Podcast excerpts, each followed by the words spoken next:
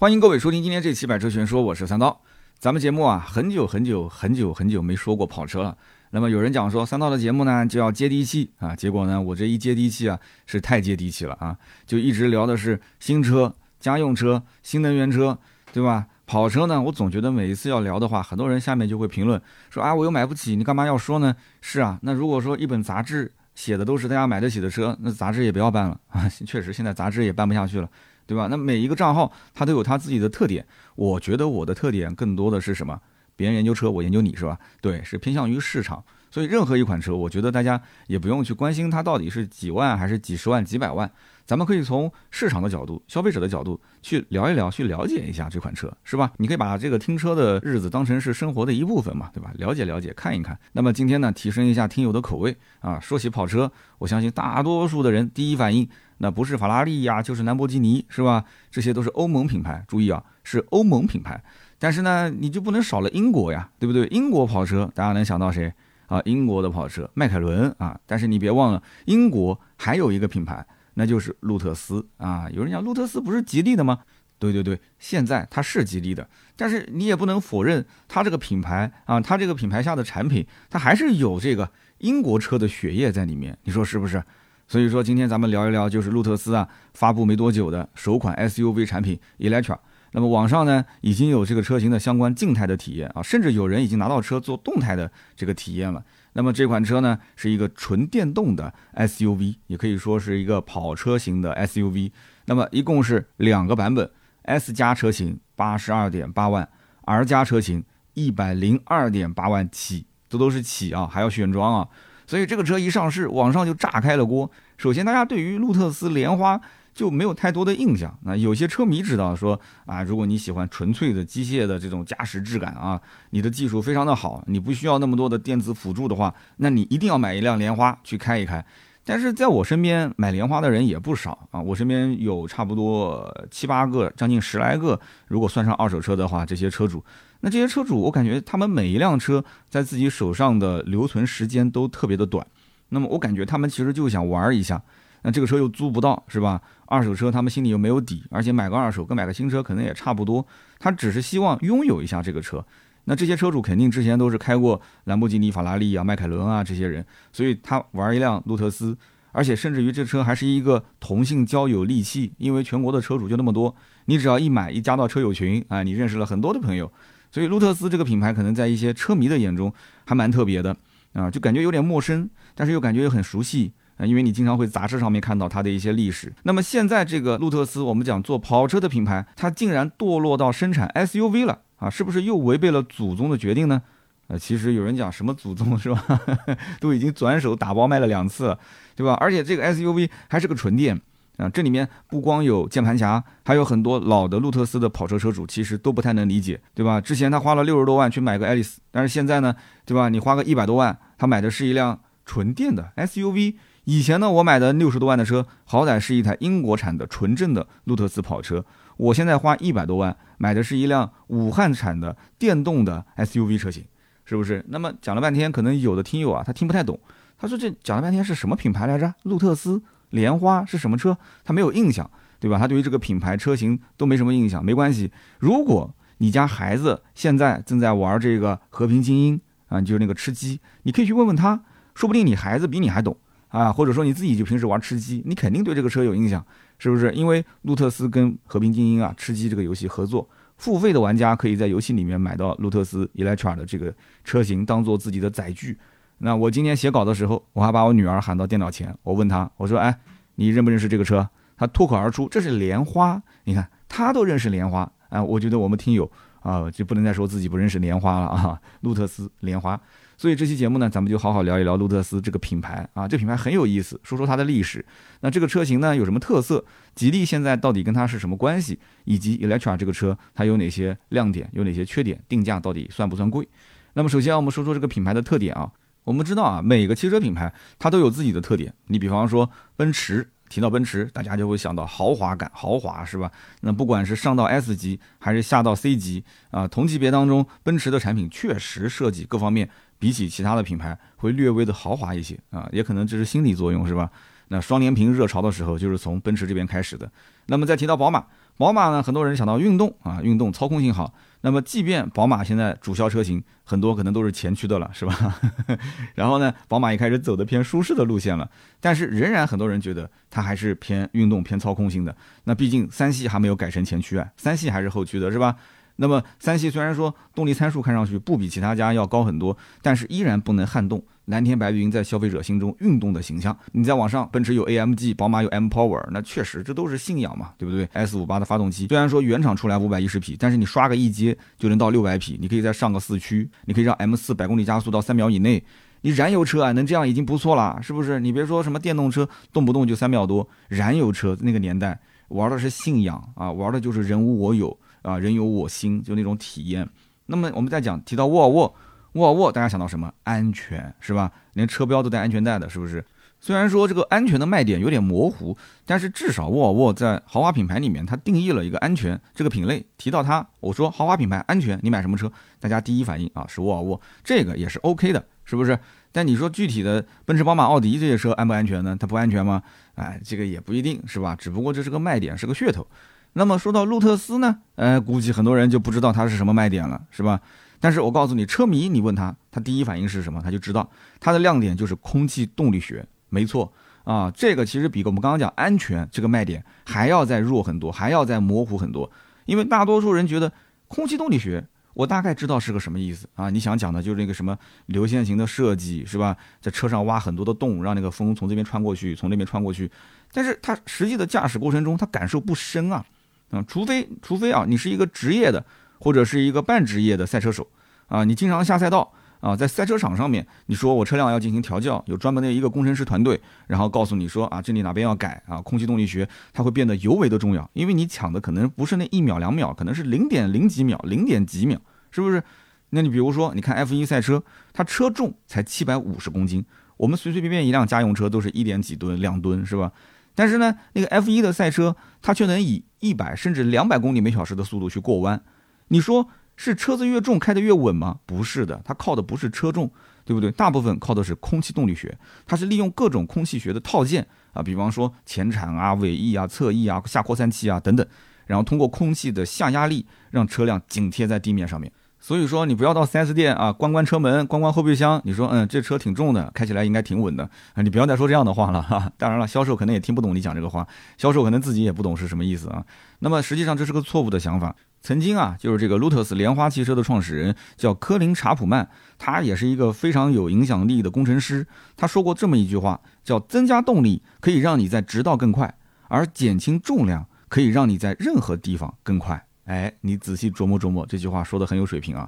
那么路特斯对于空气动力学其实贡献非常大啊，比方讲在1957年的时候，1957年我估计很多人的父母还没出生呢，是吧？那么在1957年的时候呢，路特斯问世了一款车叫 Elite。那么这个车呢，它的车身风阻系数啊只有 0.29 啊 0.29， 我跟你讲，在1957年非常非常厉害了，就这个数据放到今天也是相当奥利给啊。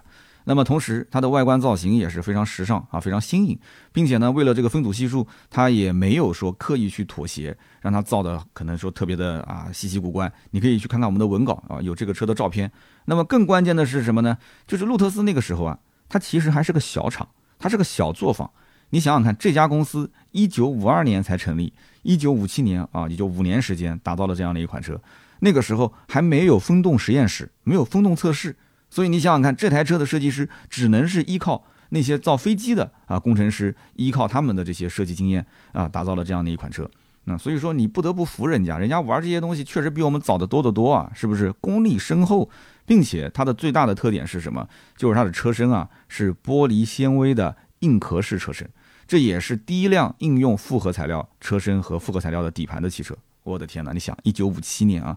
那么到了1962年的时候啊，在 F1 大奖赛上面，路特斯也是推出了创新性的 Type 25 车型。那么这款车呢，也是首款摒弃了传统的管状空间框架底盘啊，采用硬壳结构的单体承载式车身的 F1 赛车啊。有人讲说这个我听不懂，你不用听懂，你只要知道它是首款，而且是把以前的传统结构啊直接就 pass 了，然后用了一个自己创新型的结构就行了，大概知道这么个意思，对吧？说了通俗一点，就是我们经常会讲，现在有些跑车叫什么？叫一体式车身结构。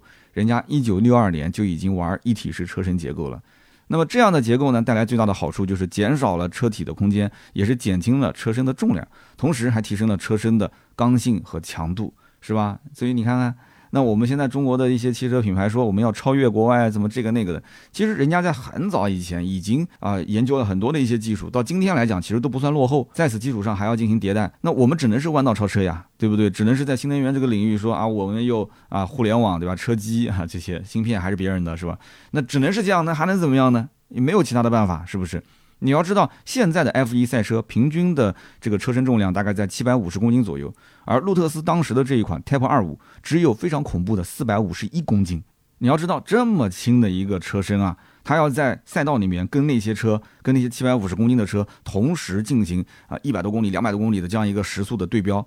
那你想，它200多马力的最大输出，有人讲也不是特别快，但是它的推重比达到了 443.5 马力每吨。是什么个概念？你可以回去算算你的车每吨的推重比是多少马力。那么因此它就要有非常好的一个空气动力学才能去 hold 住这辆车下赛道，而且可以拿到很多的冠军，是吧？那么此外，当时还有轰动一时的叫查普曼悬架。这个查普曼就是我前面提到的那个科林查普曼，就是路特斯的创始人。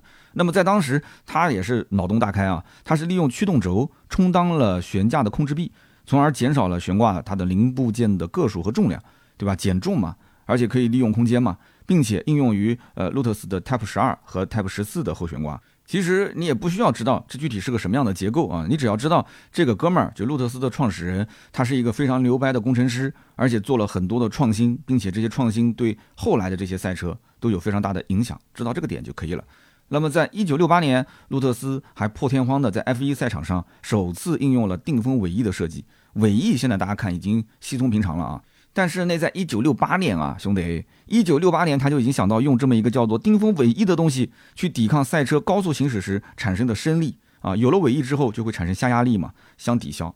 那么当然了，它的灵感来自于哪里呢？那我只能说他们公司里面应该是挖了不少这个造飞机工厂的工程师，都是来源于飞机嘛。那么到了1970年的 F1 西班牙大奖赛上面，路特斯推出了 Type 72。这个车呢，在车头的地方呢，还采用了创新的楔形设计。哎，提到楔形设计的跑车，大家能想起什么车呢？哎，车迷肯定能说得出来。而且你如果以前看过我视频的话，也知道我当时在聊兰博基尼的时候，对吧？大牛的时候我就说过了，楔形车身。对的，兰博基尼是目前就是楔形车身是比较典型的一个代表。但是你要知道，路特斯在1970年的时候，人家在车头的位置已经是用了楔形的设计。所以说有了定风尾翼，有了这个楔形的车头的加持，路特斯 Type 72在5年时间里拿了2届车手总冠军、3届车队总冠军和20场分站赛冠军。可以讲，在那个年代，我跟你说，除了法拉利拿的冠军次数，就是这个路特斯拿的是最多的了。而且从外形上来看，它应该算得上是近代 F1 造型的鼻祖，也就是人类历史上最伟大的 F1 赛车之一。你真是要论资排辈的话，现在所有的车上装的这个尾翼的起源，其实都是来自于路特斯。当然了，包括后扩散器也是来自于路特斯。所以路特斯绝对是妥妥的、毫无疑问的空气动力学之王，没有之一。好，我们前面聊了这么多关于路特斯的背景啊，有人讲说你这是要铺垫了吗？要开始吹这个车了吗？也不完全是，但是这个品牌真的，它值得聊，或者说它唯一值得聊的点，其实刚刚我说的这些已经全部说完了，你知道就好。路特斯这个品牌，为什么有人讲说路特斯的车子调教的特别好，路特斯的车子跑车特别厉害？你不要别人跟你聊，你说不上来，你现在能说上来了吧？空气动力学、路特斯，是不是？把这几个点你只要一抛出去，别人就觉得说，哎，这哥们儿懂车啊。那么我们接着往下讲啊。那么吉利为什么要收路特斯呢？他收它的意义在哪儿呢？其实从目前来看路特斯这个辉煌只能是留在过去了，因为从1982年54岁的路特斯创始人，就刚刚讲的科林查普曼因为心脏病去世了。这个确实蛮惨的，你这哥们儿这么有才华，结果54岁很年轻啊，是吧？路特斯的创始人离去之后，他的辉煌也就一去不复返了。那个时候，路特斯公司的财务已经是满目疮痍了。其实我也能理解，你想有这么一个特别喜欢赛车的创始人，然后又是个工程师出身，他肯定是花很多的钱，不计成本的去创新一些技术。但是这些技术是不是被市场认可，他不管，对吧？只要能比赛拿到冠军，那就 OK 了。那这样的一家公司，对吧？又不是以消费者为市场为导向的，那怎么可能挣到钱呢？那么后来呢，又经过十几年的残喘。那么到了1996年的时候，终于被宝腾汽车收购了啊！注意，这是宝腾汽车，不是宝能汽车啊，不是咱们国内的宝能汽车。那么很多人没有听过宝腾汽车是什么？宝腾汽车诞生于1983年，它是马来西亚前总理马哈蒂尔一手创办的一个国民汽车品牌。你看看人家啊，总理都可以创办一个汽车品牌，是吧？不过说到这里呢，肯定也要提一下当时这个黑历史，莲花的黑历史。这个黑历史只要我说出来，很多人其实都知道，叫做青年莲花，哎，是不是？大家记得有款车吧，在国内卖的叫青年莲花。那不少80后当时在买车的时候，应该是听过这个品牌。当时就是宝腾汽车收购了路特斯之后，然后把 Lotus 就是这个使用权卖给了中国品牌青年汽车。那么才有了青年莲花啊这么一个产品。那么为什么宝腾汽车好端端的要把路特斯的使用权卖给国内的一个品牌呢？其实目的只有一个，那就是要多卖车啊，要多卖车。相信很多当时知道莲花这个品牌的人，在那个年代，其实我相信你一定是资深的车迷，你就是想拥有一款小跑车，而不想去买那些烂大街的车，是不是？我们听友里面有没有当年买过青年莲花的啊？然后去到莲花的 4S 店之后发现，这是莲花吗？是不是走错了，是吧？当时可能脑门上面就被泼了一盆冷水啊！就你以为你去到青年莲花店里面，你买到的或者说看到的应该是纯正的路特斯跑车啊，那种极致的操控啊，不妥协的轻量化。结果发现这车子长得也很奇怪，然后这个定价，包括这个车的定位、空间各方面，怎么跟隔壁的卡罗拉、隔壁的轩逸差不多，就是个普通的 A 级的家用车呢？然后试驾了一下，感觉这开起来也没劲啊，就感觉就跟飞度也差不多，是吧？啊，有人讲你别黑飞度，飞度当年 GK5 是超跑，是吧？啊，反正10个人开，9个人肯定都要说这个车子就是挂羊头卖狗肉。那么也就是从那个时候起，国内的消费者对于路特斯啊，或者说莲花，它其实有了非常大的误解。他们会觉得说，青年莲花就是那个什么英国的莲花，就是那个路特斯莲花，是不是？我们听友里面有没有人会这么认为？当年那个青年莲花就是英国的莲花？这个品牌可以这么讲，我可以非常负责任的讲，它就是毁在了宝腾的手里面。宝腾这个公司，它才不管什么莲花品牌未来10年、50年、100年的发展呢，它才不管这个品牌的死活，拿到手就要把它榨干，就要多赚钱。所以咱们国内当时买的那个青年莲花 L3， 它的原型车其实就是马来西亚这个宝腾的，这个应该怎么读啊 ？GN-2 跟2。啊，8跟2啊，这个好像不读8跟2吧，就是现在那个骁龙的处理器啊，就大家最近买安卓手机应该用的都是这个吧。你只要前面加个8，就是你现在那个手机芯片的型号了，就是这个英文 GN-2， 就这么一个宝腾的车子，其实换了个壳子变成了青年莲花 L3， 所以很快青年莲花它就因为销量不行倒闭了，对不对？就跟当时什么德系五强那个第五强不是后来也不行了吗？是不是？所以就不能这么讲，当时的营销可以说完完全全就没有营销，它当时的整个的玩法就是要挣钱。啊，怎么便宜怎么卖，怎么挣钱怎么来。那么后来在2017年的6月份，吉利收购了路特斯。那么准确来说，其实不是吉利收购了路特斯，而是吉利收购了宝腾汽车 49.9% 的股份。那么顺势就把宝腾汽车掌控的路特斯 51% 的股份收入囊中啊，你这么解释就 OK 了。但是国内媒体如果说吉利收购了宝腾汽车，这种新闻是没人看的。如果说吉利收购了路特斯，哎，这还稍微有些流量。在这个资深车迷里面，大家会点开来看一看发生了什么事儿。那么之所以吉利会这么做，我觉得主要是有2点好处啊。以前其实我节目中也分析过，第一个就是宝腾汽车是马来西亚的国民品牌啊，在当地的影响力还是很大的，所以借助宝腾品牌在马来西亚甚至整个东南亚啊，去扩大吉利的海外市场的影响力，这是完全 OK 的。那么毕竟东南亚性价比高的车子是很吃香的。那么另外一点呢，就是路特斯这个品牌，瘦死的骆驼比马大，它不管是车身的轻量化技术、底盘调教技术、赛车运动以及它的整个的这种赛车文化，它都是世界第一流的。虽然说现在不行了，但是之前它好歹是跟法拉利、保时捷一起并称为世界3大跑车制造商啊，对不对？瘦死骆驼比马大呀，是吧？现在不少国家的车迷依然还是深爱路特斯的，真的，就这个牌子你要说出去，很多人那个眼中啊，是闪烁着光芒的啊，所以吉利它既可以借助路特斯的技术提升自己的品牌运动性啊，也可以通过这个操作啊，可以提升全球的知名度。那何乐而不为呢？是吧？反正吉利现在穷的就剩钱了嘛，就是有钱，就是有钱，你说是不是？所以因此吉利收它，我觉得也是没有问题的。而且在整个的吉利的啊产品布局当中，确实也差了那么一个极为运动的跑车。所以说收啊宝腾也好，或者说收路特斯也好，这一步棋其实是没有毛病的，甚至是一举多得的啊，我觉得没问题的。那么路特斯这个叫 Eletre 的车型，它到底定价贵不贵呢？其实我觉得贵不贵跟我们也没有半毛钱的关系，你会买吗？啊，在座的各位 99% 的人会买吗？都不会买，是吧？这台车子其实定位就是个大玩具，但是对于品牌来讲，它不能说我们是个大玩具啊，你赶紧把我买走啊，没事玩两下，你不想玩了就卖掉，你不能这么说呀，对不对？路特斯它就是这样的，先是被宝腾收购，再被吉利打包带走。那么最近这几年呢，吉利啊，你会发现它是把路特斯之前的老车型全部停产之后，开始开发了一系列的新产品。那么这其中呢，就包括我们今天要聊的这一款纯电动的 SUV 车型 Eletre。Eletre 这个车呢，定价 82.8 到 102.8 万。那么这个价格啊，大部分的网友都看不懂，就是很多网友他多少也知道一点东西，比方说他知道这个车的骨子里面是源自于吉利的浩瀚架构，而且这个品牌也是属于吉利公司旗下的，而且这个车造型怎么看还有点像东风风行的那个 T5 Evo 是吧？那凭什么卖这么贵呢？所以很多人就调侃啦，说这个车它就是极客王中王 Plus Pro Max S Ultra British Edition 版本啊，还是个英国定制版是吧？限量定制版。那当然了，也有人觉得说你讲的不对。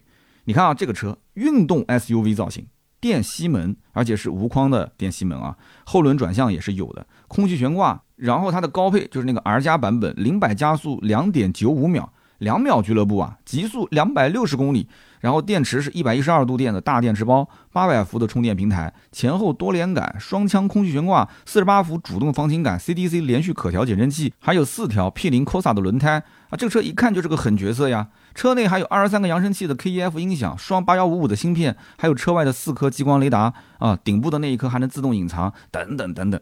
很多人就研究这个车，他手上有钱啊，反正没事就看看车。他研究来研究去，发现我反正买一个蔚来，买个特斯拉都要花个40-50万。然后隔壁老王他买的那个什么那个车子，那个6扇门7扇门打开的那个叫什么高和 HiFi X， 人家都花了60多万。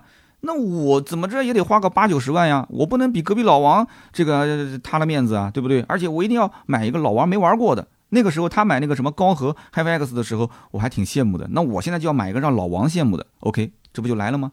这个车子不就最适合吗？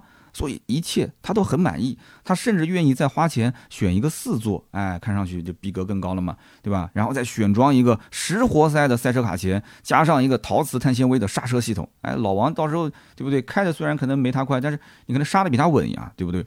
其实 Eletre 这个车啊，它的长度超过5.1米，宽度超过2米，轴距超过3米，这是妥妥的中大型 SUV 了。那么从外形跟设计上来看，在这个级别当中的 SUV 里面，也能算是惊艳吧。啊，你要如果说惊悚，那是你的审美问题啊。但是我觉得整体设计没有什么问题，因为这个级别它随便设计成什么样子，它本身也不讲究实用性，它就是个玩的东西嘛，就一定要跟别人有区别嘛。你看它那个巨大的多边形前保险杠啊，非常夸张。然后引擎盖的上方还有2个巨大的通风口，是吧？车尾的造型也是很有肌肉感。那不管是宽大的分体式的顶翼，还是可升降的尾翼，人家都给你配齐了。你要知道，比它贵好几倍的啊，隔壁的兰博基尼 Urus， 还有那个法拉利造的 SUV Purosangue 啊，这2款车它没有电动尾翼啊。啊，有人讲说你这个太吹毛求疵了，真正看法拉利的，看兰博基尼的，他会去在意这些细节吗？啊，的确确实也不在意，他在意的是那个标，是吧？但是各有各的味道，真的，你不要不相信，买得起法拉利的 Purosangue， 包括兰博基尼 Urus 的，他也不是说买不起这个车，他不一定能会去看这个车，但是看这个我们讲就是莲花的啊，或者叫路特斯的 Eletre 的这个车的人，他可能家里面已经买过法拉利，买过兰博基尼的。你要是不相信，你身边有人买过这个车，你可以去问他一下。所以总结来讲，这台车子啊 ，Eletre 这款车，它虽然是个电动车，但是懂行的人啊，知道莲花历史的人，知道要玩莲花应该玩什么的人，他应该对这个车的评价是不低的。为什么？因为他没有给空气动力学出身的路特斯丢脸。你看现在很多车评人如果聊这个车，一定会反复强调这个车的空气动力学的设计啊，它的分组系数啊，操控体验啊等等。不过呢，总感觉这个车啊，它的设计跟兰博基尼的 Urus， 跟法拉利的那个 Purosangue 啊，它有点神似，包括内饰上、设计上各方面啊，都想营造出那种很战斗的气息。但是感觉又想要挽留客户啊，告诉他我是一个城市 SUV 啊，平时代步也没有问题，所以这是一个很纠结的那种设计在里面。那么如果说你拿路特斯的 Eletre 这个车去对比兰博基尼的 Urus 和法拉利的 Purosangue 啊，你会觉得说这个路特斯的 Eletre 它就是白菜价。有人讲80多万、100多万还是白菜价，我跟你说真的是这样，差不多的外观、差不多的内饰、差不多的空间，差2倍的价格。差2倍的价格啊！其实性能方面，你知道电动车天然就有优势的，关键它能用电又不用油啊、有些人也要省钱啊，对不对？我们认识很多的富二代，那洗个车这家100，那家50，他可能也就开到50的那家去洗了，是吧？买车的人玩的是什么？玩的就是它的设计以及开在街头独一无二的新鲜感。但是你平时养车当然能省就省嘛，是吧？那么其他人至少要花个200-300万甚至更多才能去装个叉，我现在才花个100多万，我开在路上回头率也不比你低啊。再加上路特斯这个品牌，车迷是真的认可啊，是真就那个标没变啊，他是真认可。只要在这一部分车迷当中能找出那些能掏出个100万左右的啊、那是可以的，他们是可以入手。那么至于这台车值不值100万，那当然你不是车迷，你肯定是觉得不值嘛。你只有真正喜欢这个品牌的人，欣赏这个品牌的人，他才会去有兴趣研究这个车。而他如果越研究呢，他就会越觉得说值啊。那手上又有这个钱，他可能就一冲动刷卡就买了。他们实际上就是希望在自己有生之年啊，车库里面拥有过一台莲花。至于是油的还是电的还是混动的，其实无所谓，这个年代大家的接受度已经很高了。能买得起这款车的用户，家里面至少2台以上的备用车，续航、充电、空间、保值率，这些都不是影响他决策的关键因素，感觉才是，兄弟们啊！那我看到很多网友的评论，大部分的网友还是拿这个车啊去跟普通的家用电动车去比啊，用这样的眼光去看它，那必然你会觉得说这个车那贵得离谱呀，是不是？因为你把它的单项啊，每一个单项拎出来，它都没有很惊艳。哎，好像说100多万的那个什么 R 加的版本，就数据看上去还可以，双电机4驱，最大马力918匹，最大扭矩985牛米，100公里加速啊2.95秒，感觉确实很厉害啊。有人讲这动力还不好吗？但是网友就调侃了，你别提这个100多万的版本啊，你去看一看那个80多万的 S 加版啊，612匹，710牛米，0-100加速4.5秒。大家就说了，现在30多万的电动车都可以做到0-100加速3秒多，你80多万才跑4秒5。对吧？你玩呢？你是？其实这个话呢说的也没毛病。你既然说自己是一个跑车型的 SUV， 或者说你想对标超跑，这个加速我不知道为什么还要分2个版本，你直接一步到位不就行了吗？其实 Eletre R 加这个版本售价 102.8 万，会很容易让人联想到隔壁的特斯拉的 Model S 跟 Model X 的 Plaid 版本。你要知道那个车子是3电机4驱，最大马力1020匹，100公里加速 2.1 秒。真的是很夸张，而且国外的车评人测过，那个车不是说前段加速快，是前段、中段、后段加速都很凶。400米的加速啊，9秒出头。400米，0-400米9秒出头。就是国外网友拿这个 Model S 的 Plaid 版本跟布加迪去跑过，布加迪竟然还输了。那你想想看，这什么概念啊？这是个噱头嘛。但我知道特斯拉确实也喜欢玩噱头。那么特斯拉这2台车子，它最高时速能够跑到322公里每小时。所以咱们国内，对吧？你玩这个车，你卖这个车，你去宣传的时候，你怎么着？那个数据上面你得压过特斯拉呀，啊，但是没压过去，同样价格也不比它便宜。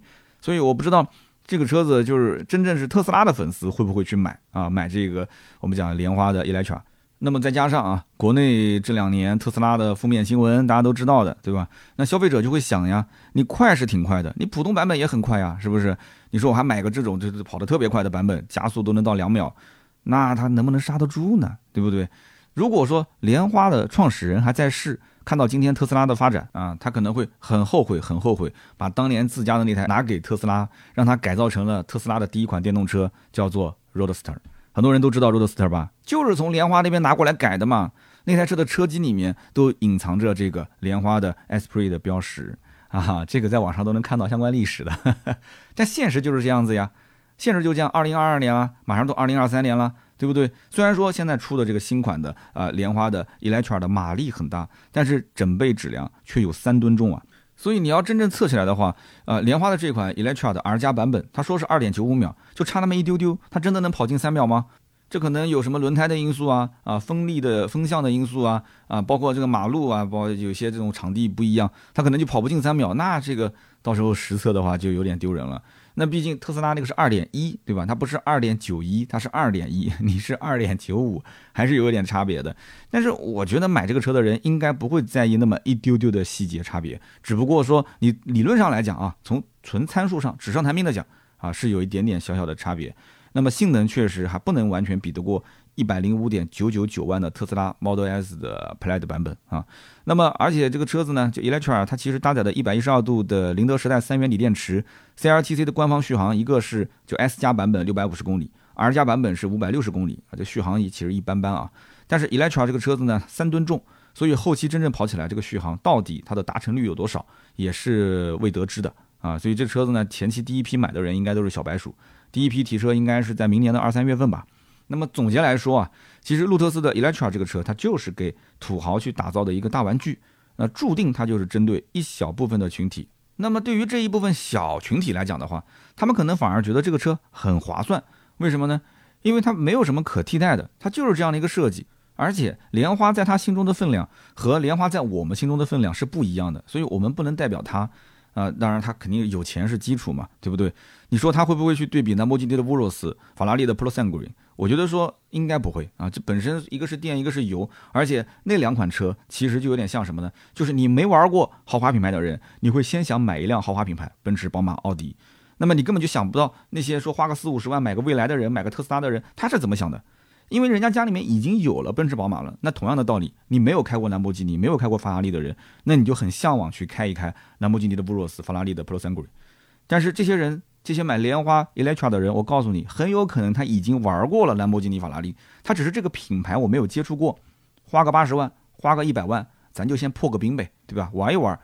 那么至于其他的问题，我觉得主要就是家里的院子里面、车库里面装一个充电桩的问题，对吧？要得腾个车位出来，或者不行再买一个车位呗，啊，装个充电桩的问题，这都不是问题。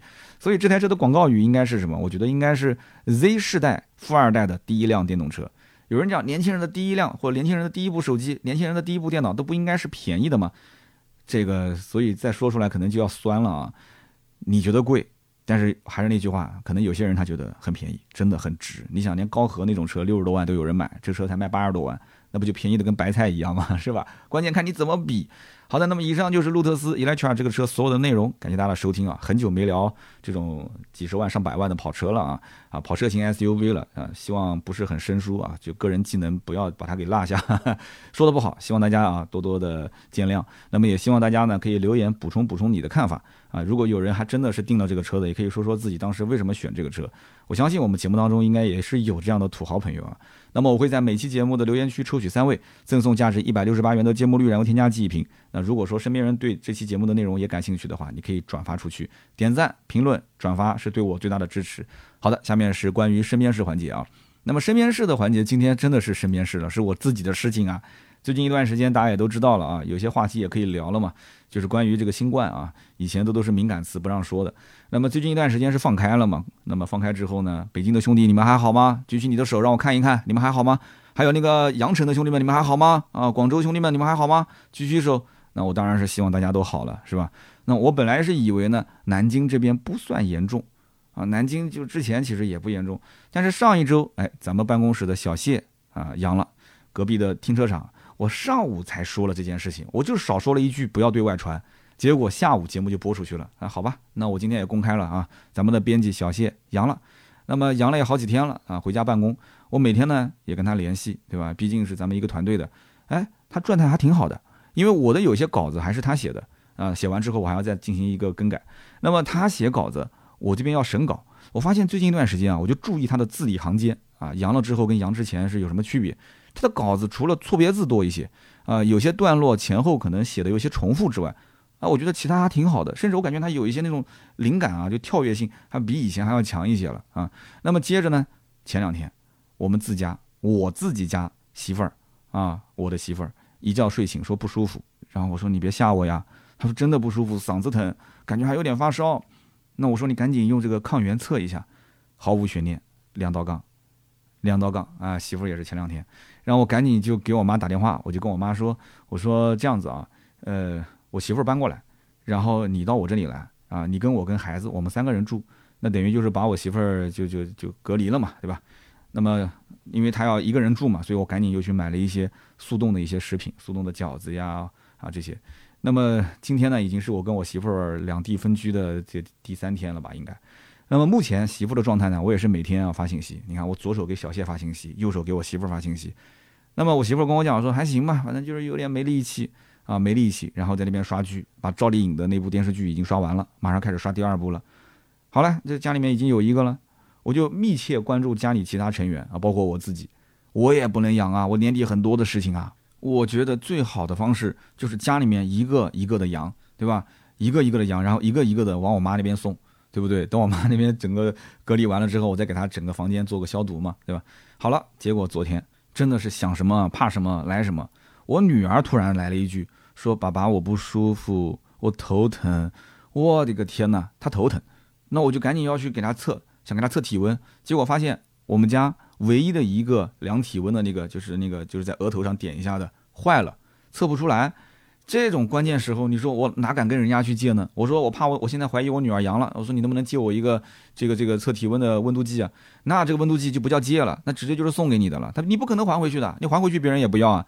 所以怎么办呢？我只能人工测啊，用手测啊，看看她是不是有点发热。那经过我跟我妈2个人投票，发现她好像并没有太热。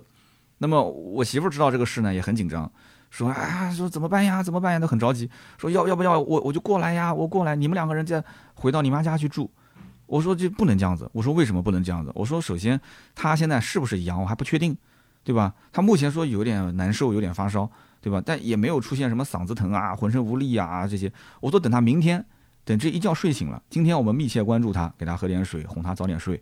明天早上起来，如果说啊还是发烧，嗓子也疼，浑身无力，那。对吧？你就过来，对不对？你就过来跟孩子住，然后我呢跟我妈就回到我妈那边去住。哎，结果第2天可能是第1天晚上，我也是向天祈祷，我说千万别出事，千万别出事。哎，第2天女儿好了，哎，生龙活虎的。我观察了一下一整天的状态，生龙活虎没什么问题啊。吃东西呢就稍微有点感觉没什么味道，可能也是前一天晚上烧的啊，就可能也是不舒服。吃什么东西没味道，没胃口，除此之外都正常啊。那女儿正常了吗？我觉得心里面就一块石头落地了。刚结束，我妈又说：“哎呦，儿子，我这个浑身啊有一些酸痛啊，我吃东西也没有味道。”我说：“你赶紧拿个老干妈吃一点，好吧？你不要闹啊，不要闹。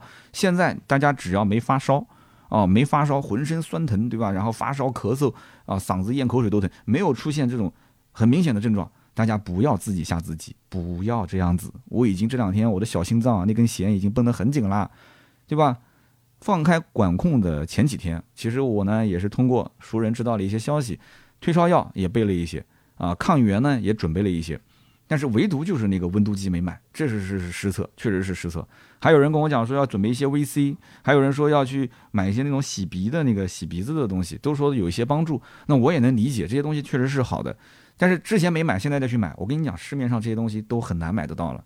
现在再买，那真的是要各种求爷爷告奶奶托关系，是吧？那么说实话，这个大环境呢是不以你我的意志而转移的，是吧？以前的管控呢，大家觉得说管得我太严了，我要自由，不要核酸。那现在的不管控呢，大家又说你怎么不管我了，对不对？你是不是不关心我了？你把我当什么？你没有发现这有点像谈男女朋友啊？啊，男女朋友管你的时候，你说管我太严；不管你的时候嘛，你又说不在乎我，是不是？但是整体来讲，现在是情绪比较低迷，就总是有一种什么时候轮到我的感觉。是吧？其实我说实话，我真的不怕说要阳了怎样，无非就是发烧、咳嗽，就扛几天就好了。但是年底这个时间点，真的事情太多太多了，而且每一家有每一家的实际情况。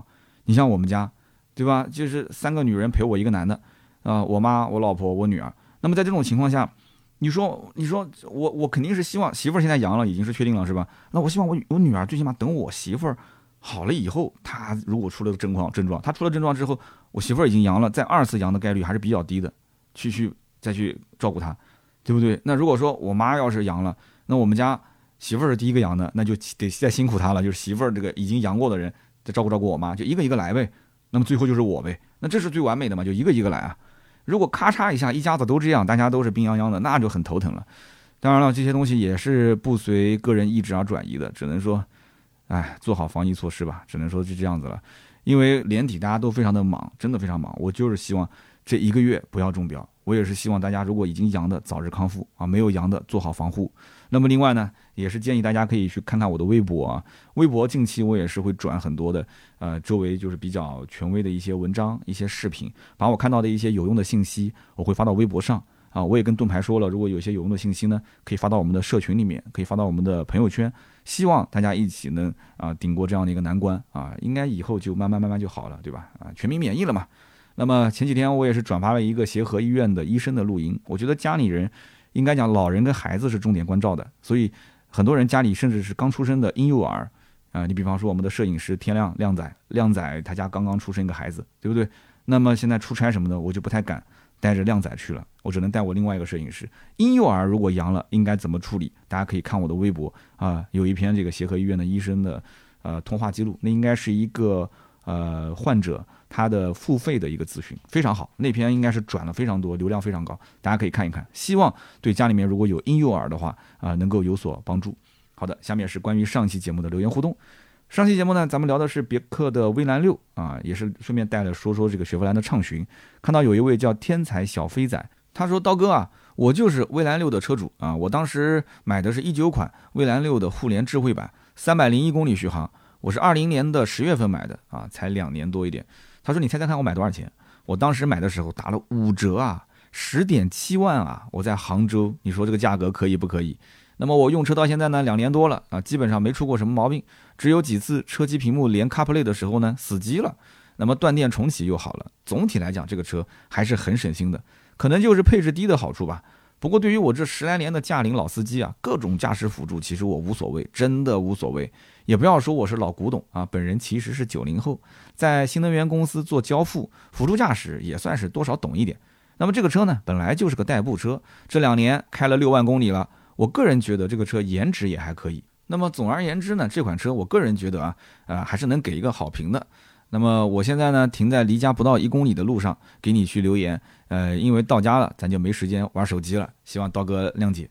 好的，我知道了，为什么大家留言那么少啊？只要到家了就不能玩手机了是吧？真的假的？我才不信呢！你到家连发个留言的信息都没有。老板讲说你今天过来，我给你发年终奖，你说回不回？你肯定得回嘛，对吧？大老板说今天发红包了，在群里面你不抢吗？啊，我到家了不能玩手机了。但是我觉得你讲的这个真实的用车经历挺好的啊，就是说，包括我看到有的也是威兰6的车主，包括畅巡的车主都说，其实续航还是挺真实的啊，它的标续就是标准续航以及它真实开出来的续航差别不是特别大。嗯，好的，我们再看看下一位听友叫做 KALE 张，他是听了我的身边事之后啊，就是关于怎么去帮身边的人，有些忙能帮，有些忙不能帮。他说了一个自己的案例，他说刀哥啊，你经常说别人研究车，而我研究你，那我眼下有件事情是朋友跟我借车的事。让我有些想不通啊！我希望刀哥能帮我分析分析、解惑一下。他说，我有一个高中的朋友，已经认识了10几20年了，他也就最近3、4年才刚刚考了驾驶证。他家里面没有车，就一辆摩托车啊！别说他1年开车的次数，他就是摸车的次数，一只手都能数得过来。他考试的每个科目都要考2次以上，而我考了驾驶证已经有10多年了，家里面有车，但是我开的很少，都是我弟弟在开。5年前结婚，买了一辆丰田的威驰啊，也是听刀哥之前买了威驰啊，感觉很亲切。他说说远了啊，这个事是这样的，他考了驾驶证之后呢，向我借过1、2次车啊，每一次我都借他了。他每次借我车的时候也会说啊，我还车的时候给你把油加满，但是呢，我也是跟他客气，我说不用了啊，不用了。那么最后呢，他也真的就顺着我的客气就客气了一下啊，也就请了我1次60-70块钱的自助餐啊，其他也没什么了啊。当然了，这个我也回请过他啊，你不是说他一个人请我吃，我也请过他吃饭。那么就在3个月前，他又过来跟我借车了啊，是在一个星期天的下午，然后他跟我讲说，可能要用个2天啊，第一天借过来，然后第2天可能到了下午再还回来。然后我跟他讲，我的车子很多天没洗，因为他是要开这个车去参加一个婚礼，他朋友的婚礼。然后那2天正好又下雨啊，所以比较脏。那么同时呢，这个车过2天我要去保养，所以希望他第2天下午回来的时候啊，能早一点。那么当时约定就是3点钟回来嘛，结果呢，到了第2天啊，等到3点没回来，等到4点还是没回来，那就有点着急了嘛。后来就给他去打电话也没回，发微信也没回。然后一直等到差不多可能到了5、6点钟的时候，他终于回来了啊！回来之后呢，我就发现这个车子呢仍然很脏啊，仍然很脏。然后上车之后呢，我还看了一下公里数啊，当时走的时候也记了一下啊，说这个公里数啊，它短短的就这么一两天的时间开了100多公里啊，它不是说去城里面就是去参加个婚礼吗？这条路我很熟悉啊，对吧？走快速路也就30多公里，对吧？你就是七七八八再转几圈，我就算你80公里，你也不可能开到100多公里啊。所以我也不知道他把车开到哪里去了。然后他临走的时候，我感觉他这个表情也没什么变化啊。后来呢，2-3个月也没给我发任何信息了。在之前，其实咱们两个人没事还经常会日常发发信息呢，对吧？也会在他的抖音下面点点赞、留留言。但是现在感觉像失联了一样。他说：“刀哥，难道说我做错什么了吗？”其实呢，这个故事说出来，我相信很多听友啊，如果情商高的话，一听就明白了，你们两个人都是有问题的。你的这个兄弟呢，跟你10几20年在一起混，在一起玩，是吧？说白了，他可能也不了解你。他要是稍微了解你一点，他就知道你其实是一个兄弟们讲一个什么要求，你会抹不开面子，在外面你肯定特别要面子的，你会点头答应的这种人。那么同时，你又是一个斤斤计较，或者说你会去打小算盘在心里面。去帮人忙又想图回报的这样的一个性格，那你这不就是帮人忙图回报吗？很多的忙你帮了就不要图回报了，你还不了解你这个兄弟是什么人吗？对吧？都讲好了说啊，我给你还车的时候加满了1箱油，结果回来没加，你可能以为他忘了，你又不好意思开口，然后你还算计着他下次什么时候能请你啊，结果请了你一个什么自助餐60多块钱，你还记得那么清楚，对不对？那么后来呢，你都说的那么清楚了，我车子要保养，我车子又脏了，那我只要情商不是特别差，我一听就懂了。我肯定要给你洗干净嘛，对吧？那保养，如果说你不介意的话，不行，我就给你开出去，再保养一下，对不对？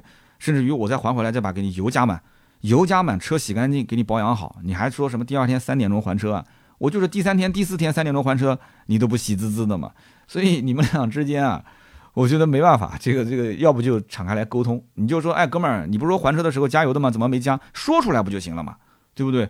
你说哥们儿，我当时跟你讲我车脏，你开去这个参加婚礼，你也不把车洗一下。他说啊，我洗了，我开回来又脏了。你说那你开出去再给我洗一遍，就直接跟他这么说呗。10几20年的兄弟有什么话不能讲的，对不对？有什么不爽的直接说出来嘛。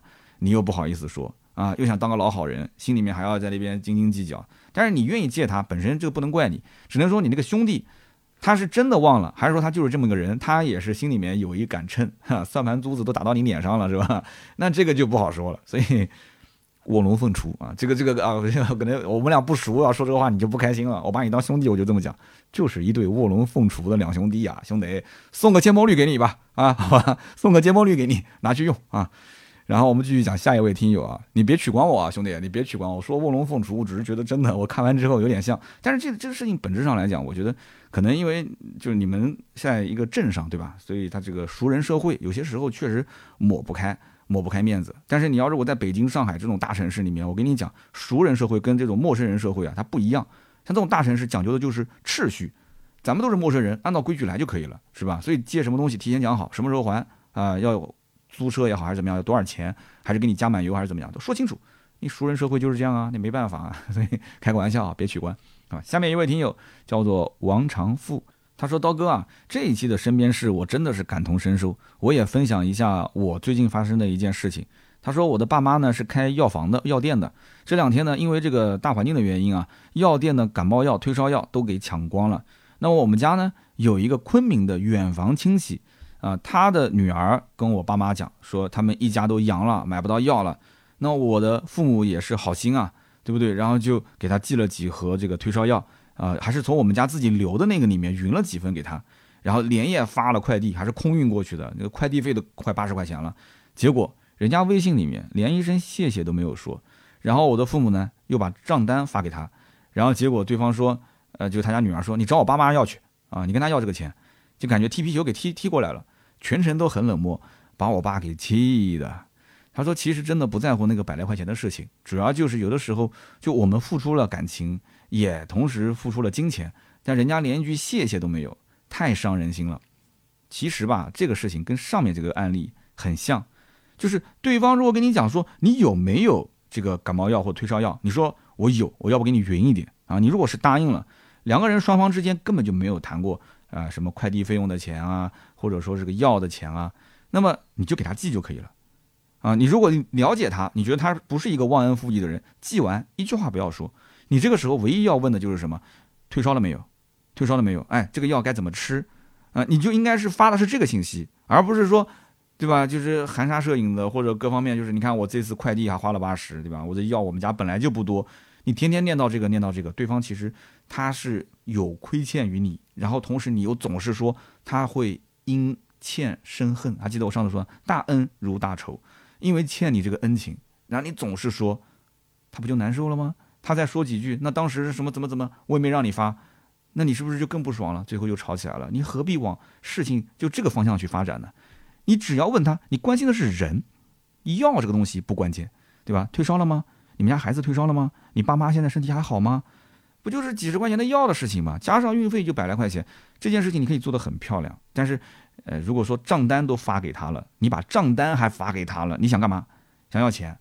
那对方会觉得说，我当时最危急的关头，知道我们家有个亲戚是开药房的啊。我就让你救个急，你现在还跟我去讲究这些东西，讲斤斤计较这些钱，你这亲戚不交往也罢。所以这个王长福同学啊，我觉得这个跟上面那个很像。所以在这个社会当中，有的时候人际交往啊，这个度的拿捏啊，其实你要从人的本性出发。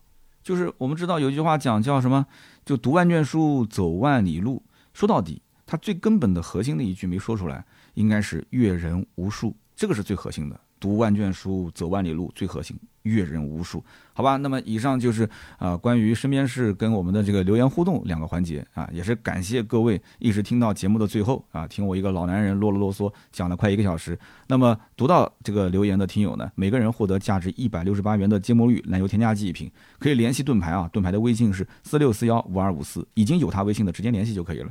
那么也欢迎大家加入到我们全国的车友群啊，可以登录我们的公众号。百车全说，点击粉丝进群，然后扫描跳出的二维码就可以了。那么同时我还有更多的原创内容啊，中长视频在Bilibili百车全说的账号，还有我的抖音3刀砍车，以及我的个人微博百车全说3刀。那么今天这期节目呢就到这里，我们下周三接着聊，拜拜。